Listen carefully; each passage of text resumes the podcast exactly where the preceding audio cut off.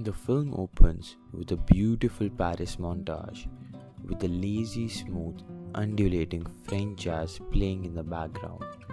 The film's opening is the director's way of conveying his love or admiration for Paris. We see simple shots of Parisian life from day till night, with the streets, the sights, the rain and the Eiffel in all their glory. The juxtaposition of Parisian life to the performativity of the city plays an important role in its eventual personification that this magnificent opening tries to achieve. The film is remarkable in two senses.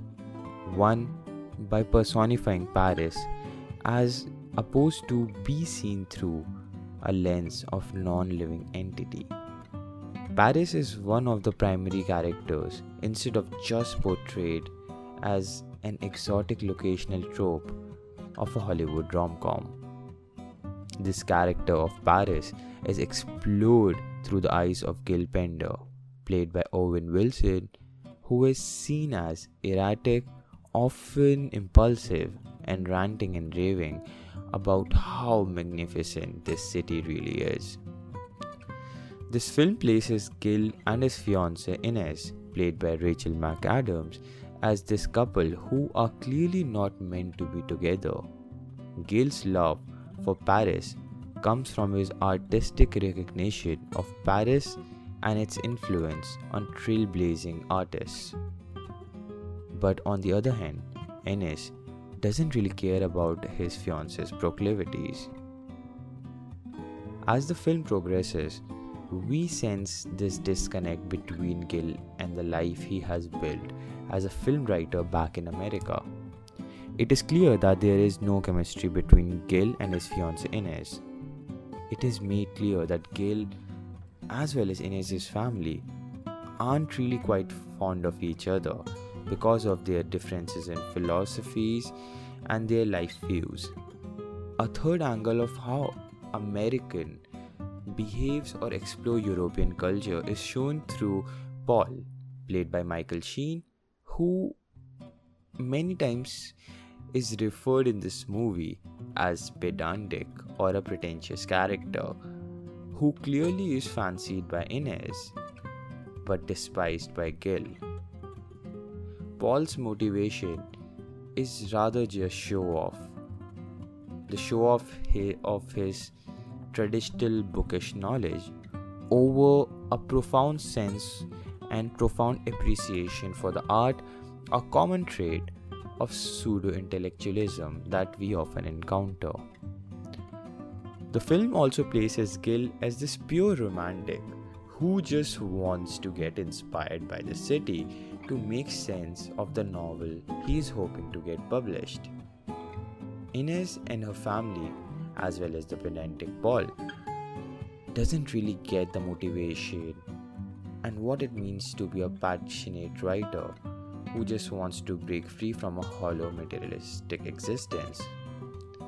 The film also explores the meaning of passion through chemistry, and who better to narrate the depth of passionate love but Hemingway, who in the film, in one scene, tells Gil, "I believe that love that is true and real creates a respite from death. All cowardice comes from not loving or not loving well, which is the same thing.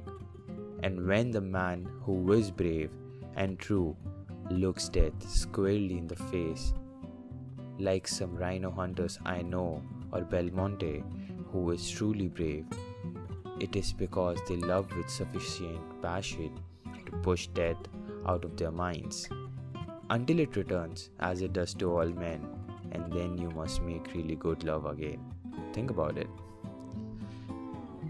Paris is also explored through its strong ties with the past, and miraculously Gil somehow manages to travel back in time, spoiler alert, whenever the clock strikes midnight. And he meets his icons in the name of Hemingway, F. Scott Fitzgerald, Gertrude Stein, Dali, Picasso and many other. This leads to him telling that this was the golden age. This film makes its point to convey that there will always be a glorious past that will diminish the present, which is evident by the character of Adriana, played by Marion Cotillard, and I'm sorry for my butchered pronunciation of her name, who lived in nineteen twenties Paris, which is the supposed golden age according to Gil, but not the case for Adriana.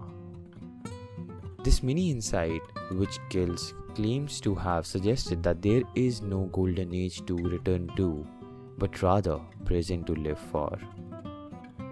This film beautifully encapsulates the Parisian magnificence and explores this artistic urgency to create, rather this often capitalistic model of materialistic pursuit.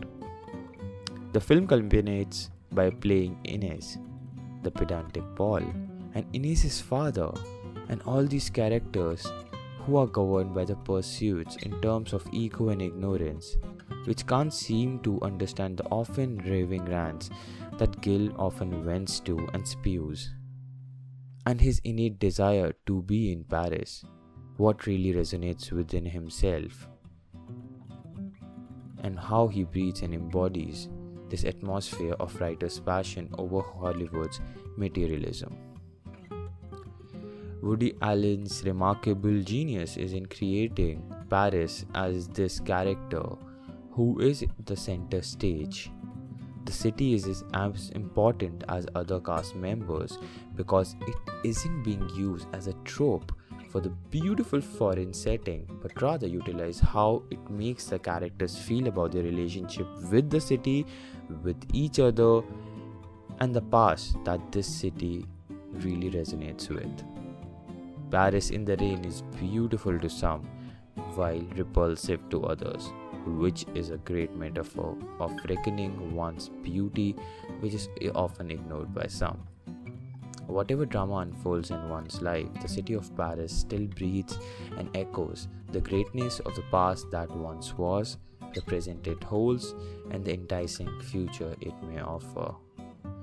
Paris is a character who observes, gets talked about, and situates everything in perspective through its unique personality, owing to the cultural manifestations that occurred here through transformative, transformative artistic movements over time.